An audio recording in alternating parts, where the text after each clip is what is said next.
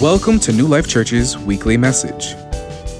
New Life Church's mission is to lead people into a transforming relationship with Jesus through the gospel. You can find the sermon outline and video for this message at enewlife.com or the New Life Church Gahanna mobile app.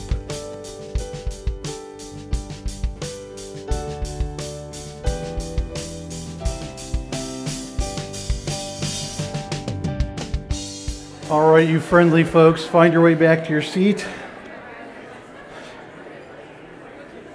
I know a lot of you, you're like me, you look forward to this time. You may be seeing some folks you don't get to see all the time, so it's good.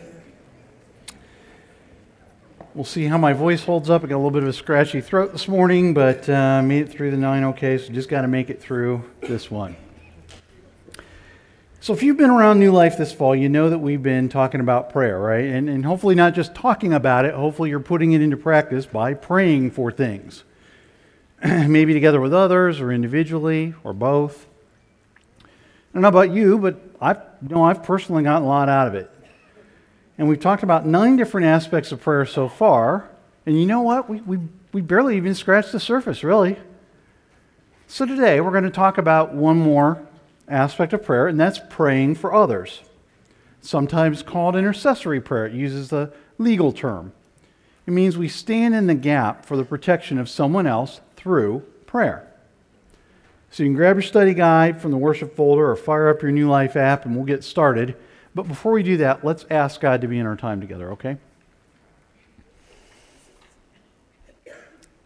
God, uh, this is your time. I think you really have some things you want to say to us today to challenge us, but to also encourage us. So, God, use it. I just want to deliver what you want said today. Speak to the hearts of your people like only you can do that. That customized message for everyone here in this room.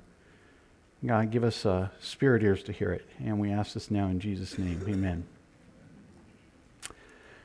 Now, I gave a message on this same topic back in September of 2011. You can always go online and listen to it. It's a very practical look at how to pray for others. But my sense is that God wants to talk to us about this subject today in a different way.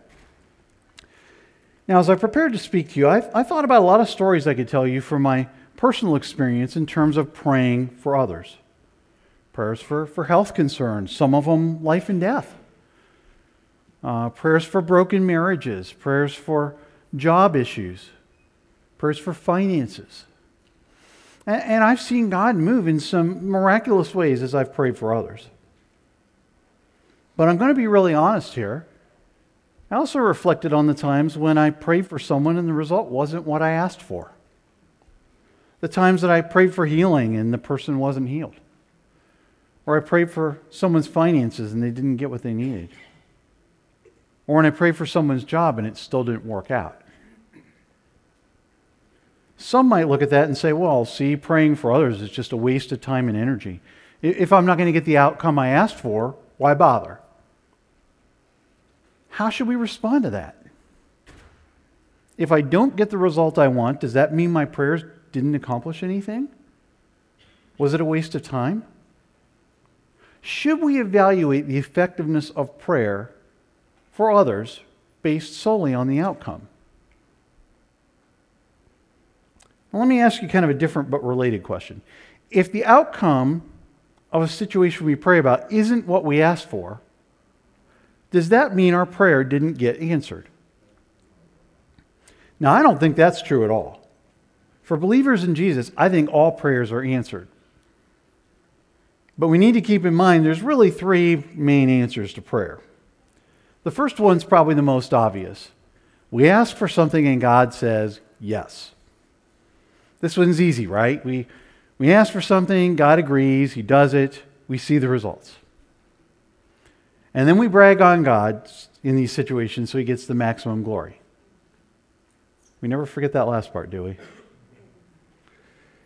But there's a second answer that we don't like as much. And it's every bit as much an answer to prayer as that yes that we love to receive. And that answer is no. No isn't as much fun. It isn't as encouraging. But we can get a no for a number of reasons. you know, maybe it wouldn't be the, the best thing for the person we're asking for. Maybe God sees the, you know, he sees the big picture of everything in the universe, and maybe because of that, he just has something better in mind. Maybe like uh, uh, Paul his thorn in the flesh in, in 2 Corinthians 12. Maybe God's growing us by not making the situation easier. Kind of like those Chinese church leaders that Pastor Brian talked about last week. Or maybe God has a purpose in this situation, like he did for Job. And then there's the third answer to prayer, and this one's the one I personally struggle with the most. God can also say, Not now. Now, this one sometimes it feels like a no, or maybe it just feels like God didn't answer at all. But it is a way that God answers prayer. Why? Well, maybe the timing's not right. We, we talked in this series about persistence in prayer. Maybe God wants to grow your faith by delaying the answer. Maybe there's resistance from the enemy that's holding back an answer. You know, in, in our instant gratification culture, waiting has become a lost art. And sometimes it may take a lot of time for the answer to come. Remember that story that Pastor Steve told us during this series about that guy that prayed for like 60 years for his friend to come to Christ? So keep in mind these possible answers to prayer, prayer as you pray. God answers, but not always in the way that you want. Okay, now knowing how God might answer prayers, let's go back to the question Is praying for others of value even though we might not get the outcome we asked for? Is it worth our time? Does it really make a difference? When I answer those questions, we got to look the ultimate source of truth like we always do. We've got to look to Scripture. And, and the Bible has some very definite answers on this. Now, we could consider a lot of examples and instructions in Scripture about praying for others. There are a lot of places we could turn to. We could look at the Old Testament patriarchs. Remember, way back in week one of the series, Pastor Steve talked about the prayer of Moses. In Exodus 32, God wanted to wipe out the nation of Israel for their sin of idolatry. And God said, I'm just going to start over, Moses, with your descendants. I'll build up a nation from you. But Moses prayed for Israel, and God relented. Remember, Pastor Steve said that prayer altered human history. Or we could look at some New Testament examples, like the prayers of the early church. They were constantly in prayer. How about when they prayed for Peter in prison in Acts 12?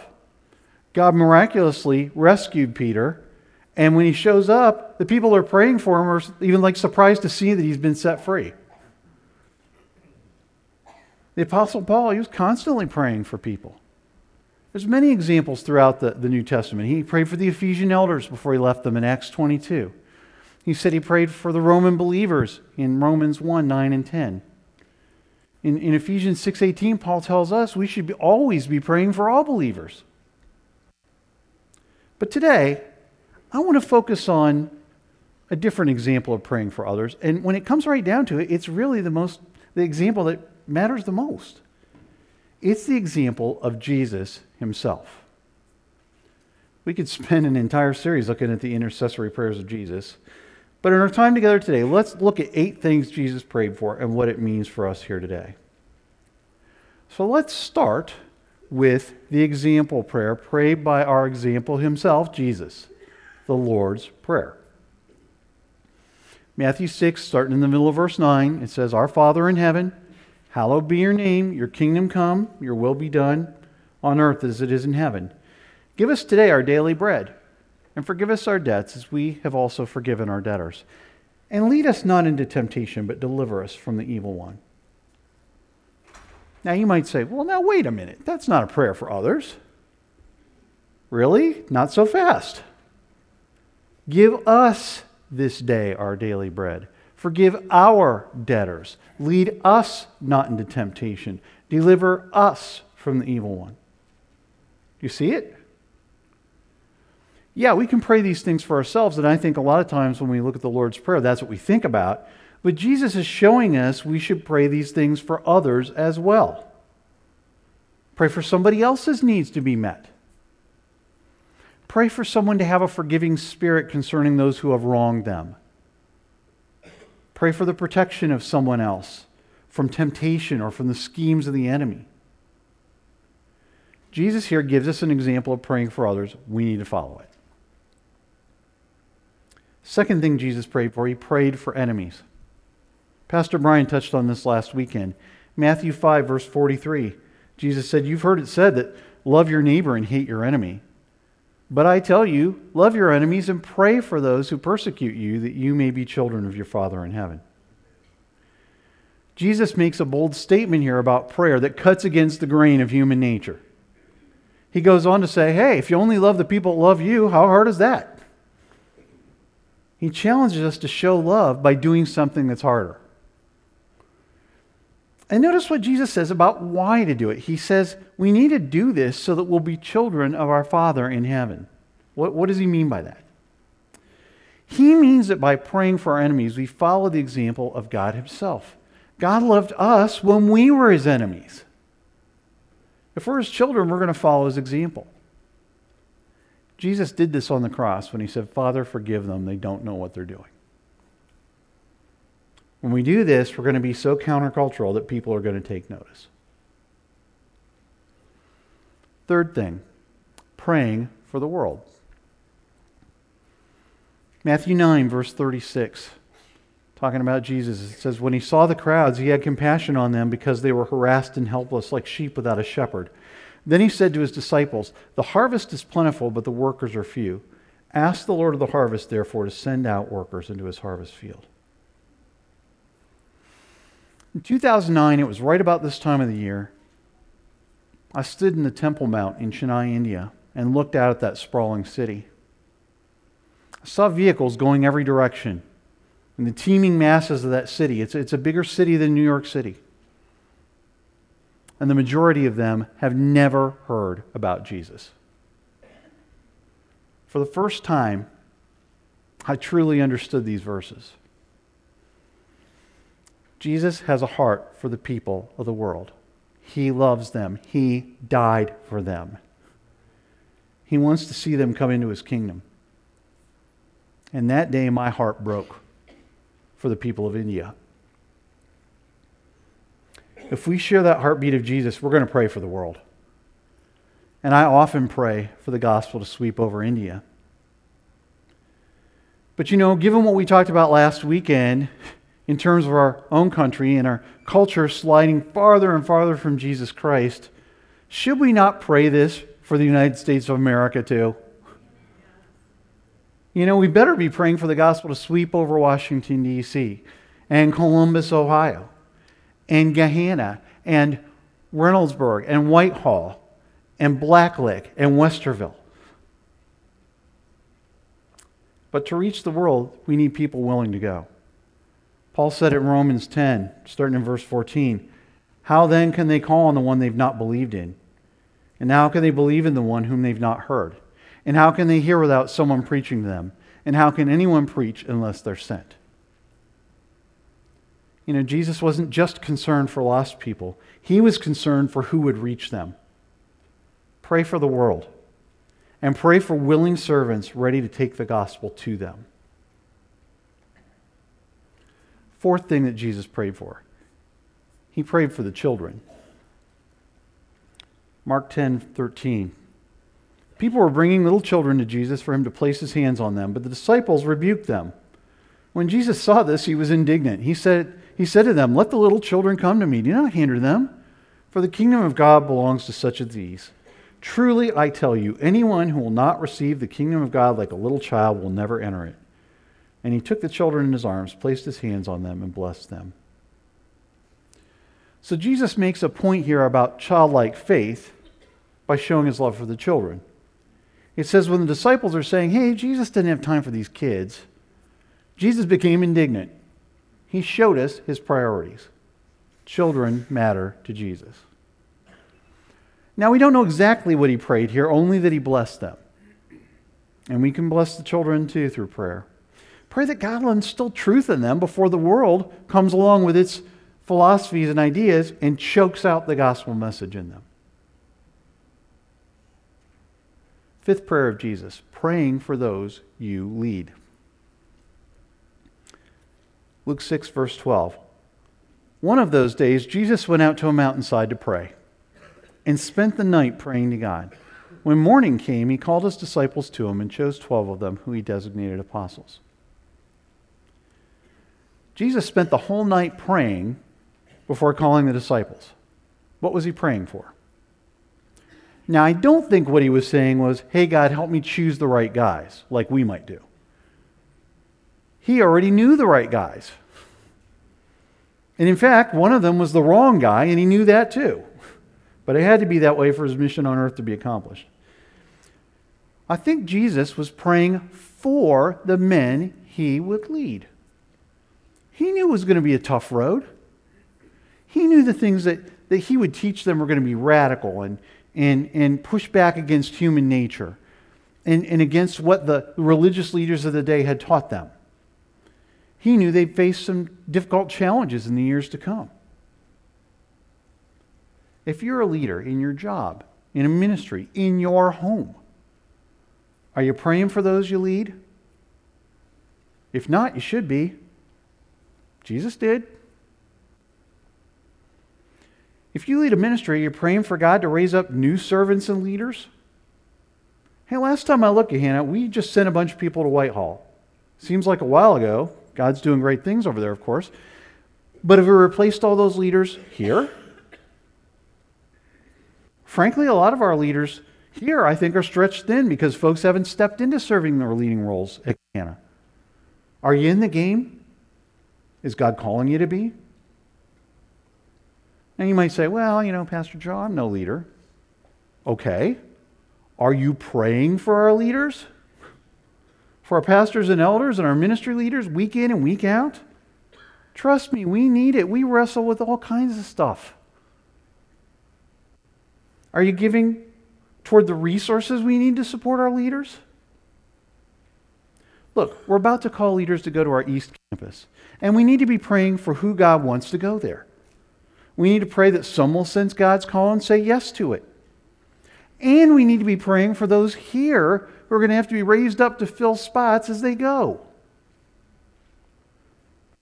We need to still pray for people to fill the spots that were vacated by the folks that went to Whitehall. And folks, listen to me. If we were truly praying for that, I think we'd have those people by now because I'm pretty sure that's a prayer God wants to answer.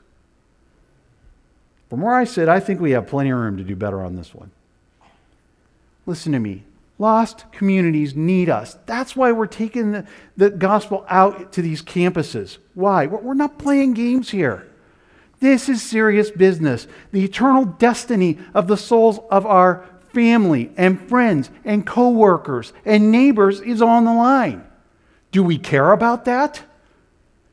Do we care enough to actually do something about it? I'd say it's high time for new lifers to get serious about praying for this one. Sixth thing Jesus prayed about he prayed against spiritual darkness. In Mark 9, we see the story of Jesus praying for a boy possessed by a demon. The, boy, uh, the father brought the boy to Jesus, and Jesus cast out the demon. But the disciples tried first, and they couldn't do it. Mark 9, verse 28 says, After Jesus had gone indoors, the disciples asked him privately, Why couldn't we drive it out? And he replied, This kind can only come out by prayer. Listen to me, folks. We are in a war. This war doesn't have bombs and guns and fighter jets and tanks. It's a war against unseen spiritual forces. Ephesians 6, verse 11 put on the full armor of God so you can take your stand against the devil's schemes. For our struggle is not against flesh and blood, but against the rulers, against the authorities, against the powers of this dark world, and against the spiritual forces of evil in the heavenly realms. Hey, unseen or not, these forces are real. And we better not forget that. The greatest lie of Satan in our time is that he doesn't even exist. And you know what? He's got most people, a lot of people that say they're followers of Jesus, believe in that lie. Are you praying for the protection of your family and friends from the schemes and lies of the enemy? Are, are you praying their eyes will be open to it? You should be because our weapon in this war is prayer. Jesus said it himself deliver us from the evil one. The seventh prayer of Jesus I want to look at is praying for protection. Now, this example of a prayer that Jesus uh, prayed is similar to the previous one, but in this case, it's a specific and targeted prayer for the disciples, and in particular for Simon Peter. Luke 22 31. Jesus said, Simon, Simon, Satan has asked to sift all of you as wheat, but I've prayed for you, Simon, that your faith may not fail. And when you turn back, strengthen your brothers. Now, this is a familiar verse, and I, I think it's easy to miss some things if you, if you aren't careful. First, why did Jesus pray this? Now, in the verses that follow, Peter says he's going to be with Jesus to the end. He says he'll die with him if necessary. And Jesus says, Really? Because, you know, today you're going to deny me three times. But I think the Genesis's prayer came much, much earlier than that. I think it came on a lake in the middle of the night. In Matthew 14, Jesus walked on the water out to meet the disciples. They were well away from shore in a boat. And Peter saw Jesus and he says, Hey, can I walk on the water too? And Jesus says, Okay, come on then. And Peter did it for a while. But what happened? His faith got shaky and he started to sink. And Jesus said, Why did you doubt me? So back to Luke 22. So here Jesus tells Peter he's, Peter he's prayed for him, that his faith wouldn't fail. And when Jesus said that, Peter had to think back to that time on the water, right? Remember what had happened there. And Peter still says, Hey, not this time, Jesus. Hey, this time I'm going to stand with you. You can count on me. And Jesus tells him, You're going to deny me despite Peter's bravado. Now, does this mean that Jesus got a no answer to his prayer? Be careful here. Before you jump to that conclusion, let's understand what the word fail means. It's an interesting word in the Greek. It means to stop or to end. Peter's faith faltered, it fluctuated, it wavered, but it didn't end. Not long after denying Christ, Peter did turn back, just like Jesus said right here. And he did amazing things for Christ. So I'd say this prayer was answered with a not now. And not long after this, then it became a yes. Now, we've looked at seven prayers of Jesus, but before we go back to the question about whether our prayers matter, even if we don't get the outcome we asked for, let's look at one last prayer of Jesus, and it's a big one. This one is praying for the church. John 17 records the prayer of Jesus known as the high priestly prayer. Some people call it the true Lord's Prayer. And here we see Jesus, knowing that his ministry on earth is at the end, pouring out his heart to the Father. And what he says is deep and rich and meaningful. Here we get a glimpse of what was important to Jesus before he would face the agonizing trials that would come over the final hours of his life on earth as a man. The prayer fills the entire chapter. I want to read it to you. And just Envision yourself there hearing this. After Jesus said this, he looked toward heaven and prayed, Father, the hour has come. Glorify your Son, that your Son may glorify you. For you granted him authority over all people, that he might give eternal life to all those you have given him. Now, this is eternal life, that they know you, the only true God, and Jesus Christ, whom you've sent. I brought you glory on the earth by finishing the work you gave me to do. And now, Father, glorify me in your presence with the glory I had with you before the world began. I have revealed you to those whom you gave me out of the world. They were yours. You gave them to me, and they have obeyed your word. Now they know that everything you have given me comes from you. For I gave them the words you gave me, and they accepted them. They knew with certainty that I came from you, and they believed that you sent me. I pray for them. I'm not praying for the world, but for those you've given me, for they are yours. All I have is yours, and all you have is mine. And glory has come to me through them. I will remain in the world no longer, but they are still in the world, and I'm coming to you. Holy Father, protect them by the power of your name, the name you gave me, so that they may be one as we are one. While I was with them, I protected them and kept them safe by the name that you gave me. None has been lost except the one doomed to destruction so that Scripture would be fulfilled.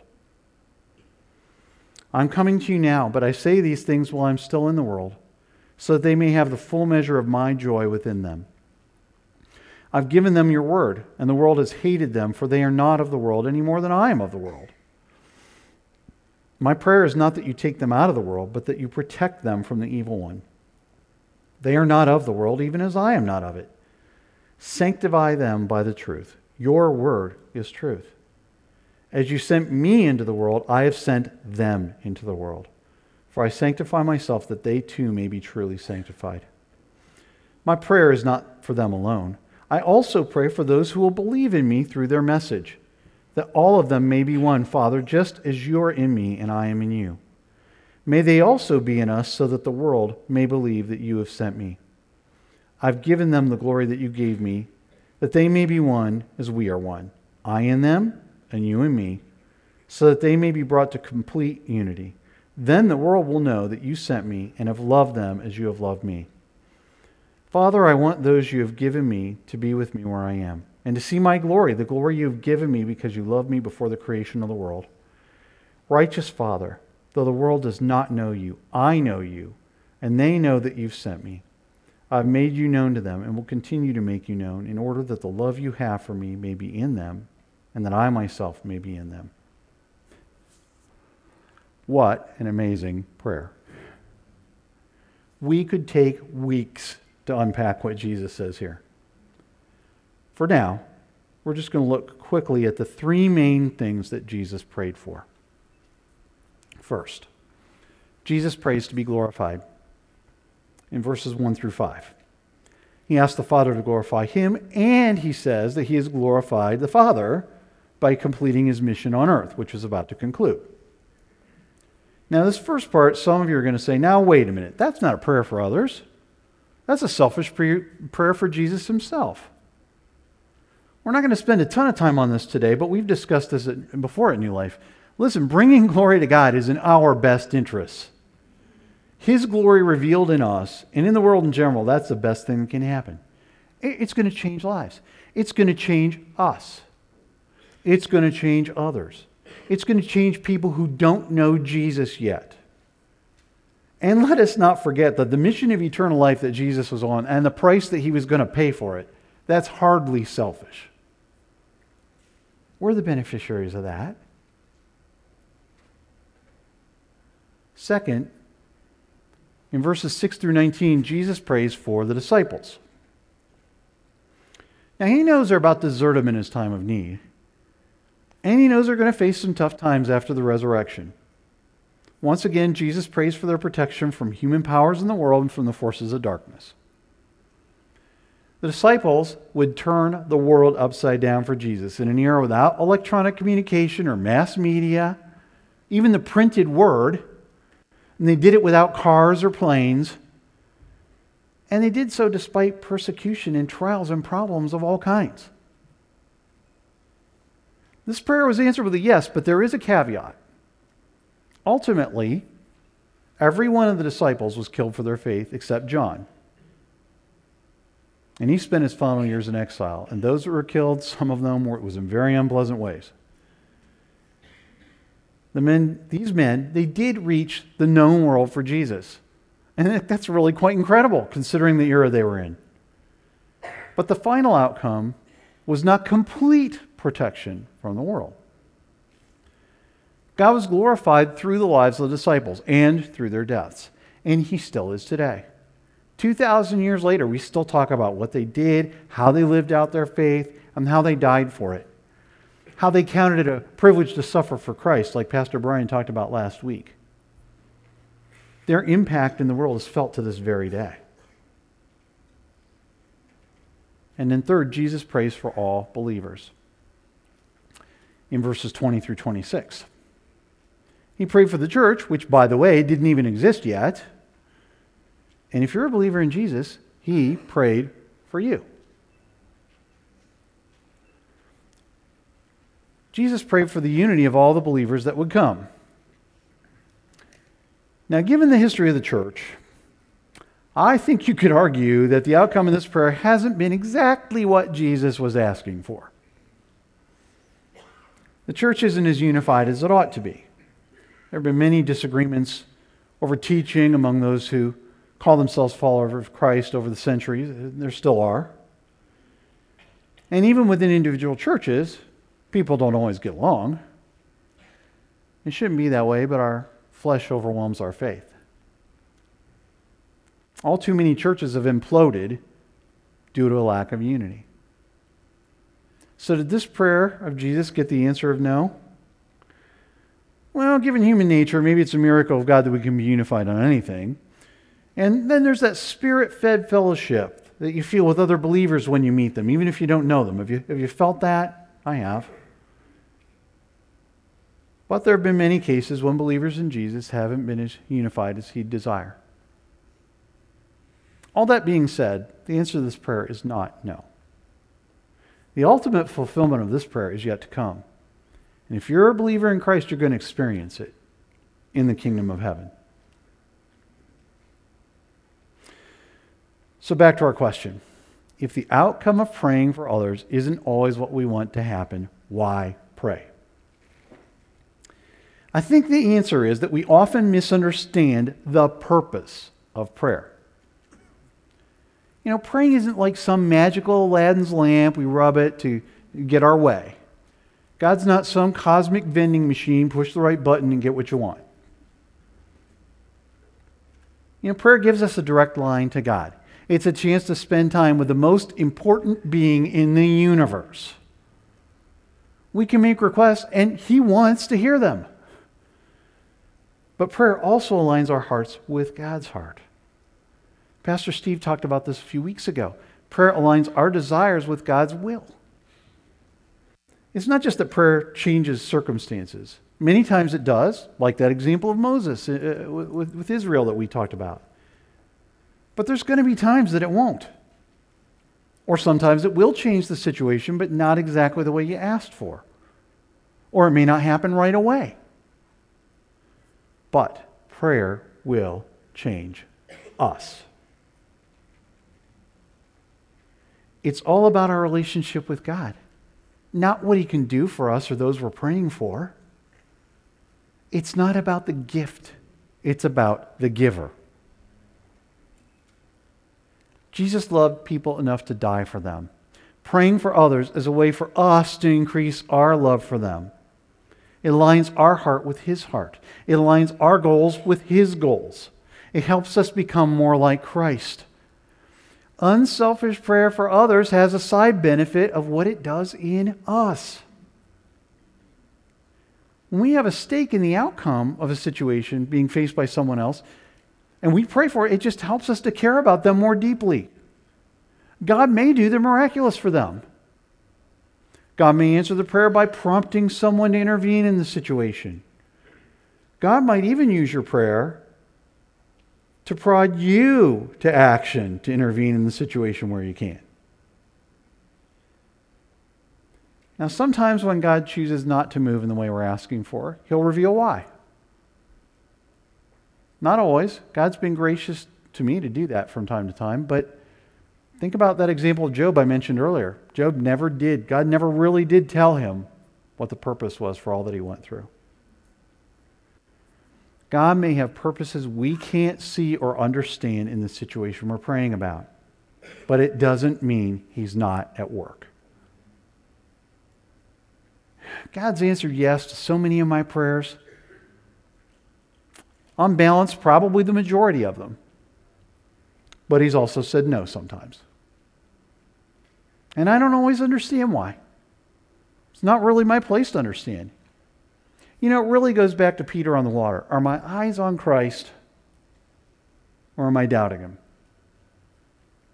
And if I'm doubting, I'm sinking. Praying for others does matter. It is worth your time and effort. It's going to often affect the outcome of the situation. Sometimes like we expect it to, sometimes not. It may take time for the ultimate answer to come, and sometimes it won't change the outcome. God decides that. But it will change you And that's how Jesus gets the glory, just like he prayed in John 17. The more you become like him, the more his, his mission of eternal life on earth is fulfilled through you. That's worth it, no matter what the answer. Now, to wrap up our time today, I want to spend just a little time talking about one particular type of prayer for others. This is something God's been putting on my heart for months. As I've come to some of the Saturday morning prayer gatherings, it's been a consistent theme among many of you I pray with, some of you right here in this very room. And I'm talking about praying for prodigals. Most of you are probably familiar with the story that Jesus told about a lost son in Luke 15. I'm going to read at least part of it to you, starting in verse 11. Jesus continued There was a man who had two sons. The younger one said to his father, Father, give me my share of the estate. So he divided his property between them. Not long after that, the younger son got together all he had, set off for a distant country, and there squandered his wealth in wild living. After he'd spent everything, there was a severe famine in that whole country, and he began to be in need. So he went and hired himself out to a citizen of that country who sent him to his fields to feed pigs. He longed to fill his stomach with the pods that the pigs were eating, but no one gave him anything. When he came to his senses, he said, How many of my father's hired servants have food to spare, and here I am starving to death? I will set out and go back to my father and say to him, Father, I've sinned against heaven and against you. I'm no longer worthy to be called your son. Make me like one of your hired servants. So he got up and went to his father. But while he was still a long way off, his father saw him and was filled with compassion for him. He ran to his son, threw his arms around him, and kissed him.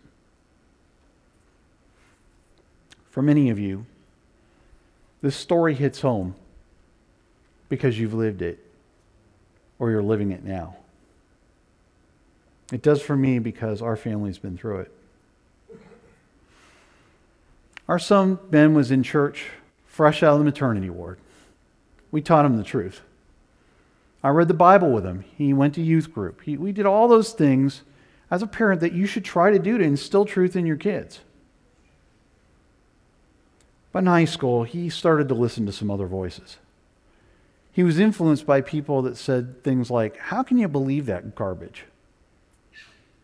He didn't get in trouble. He really wasn't out with the wrong crowd. He actually had very good friends. He just listened to arguments from people that are blind to the truth.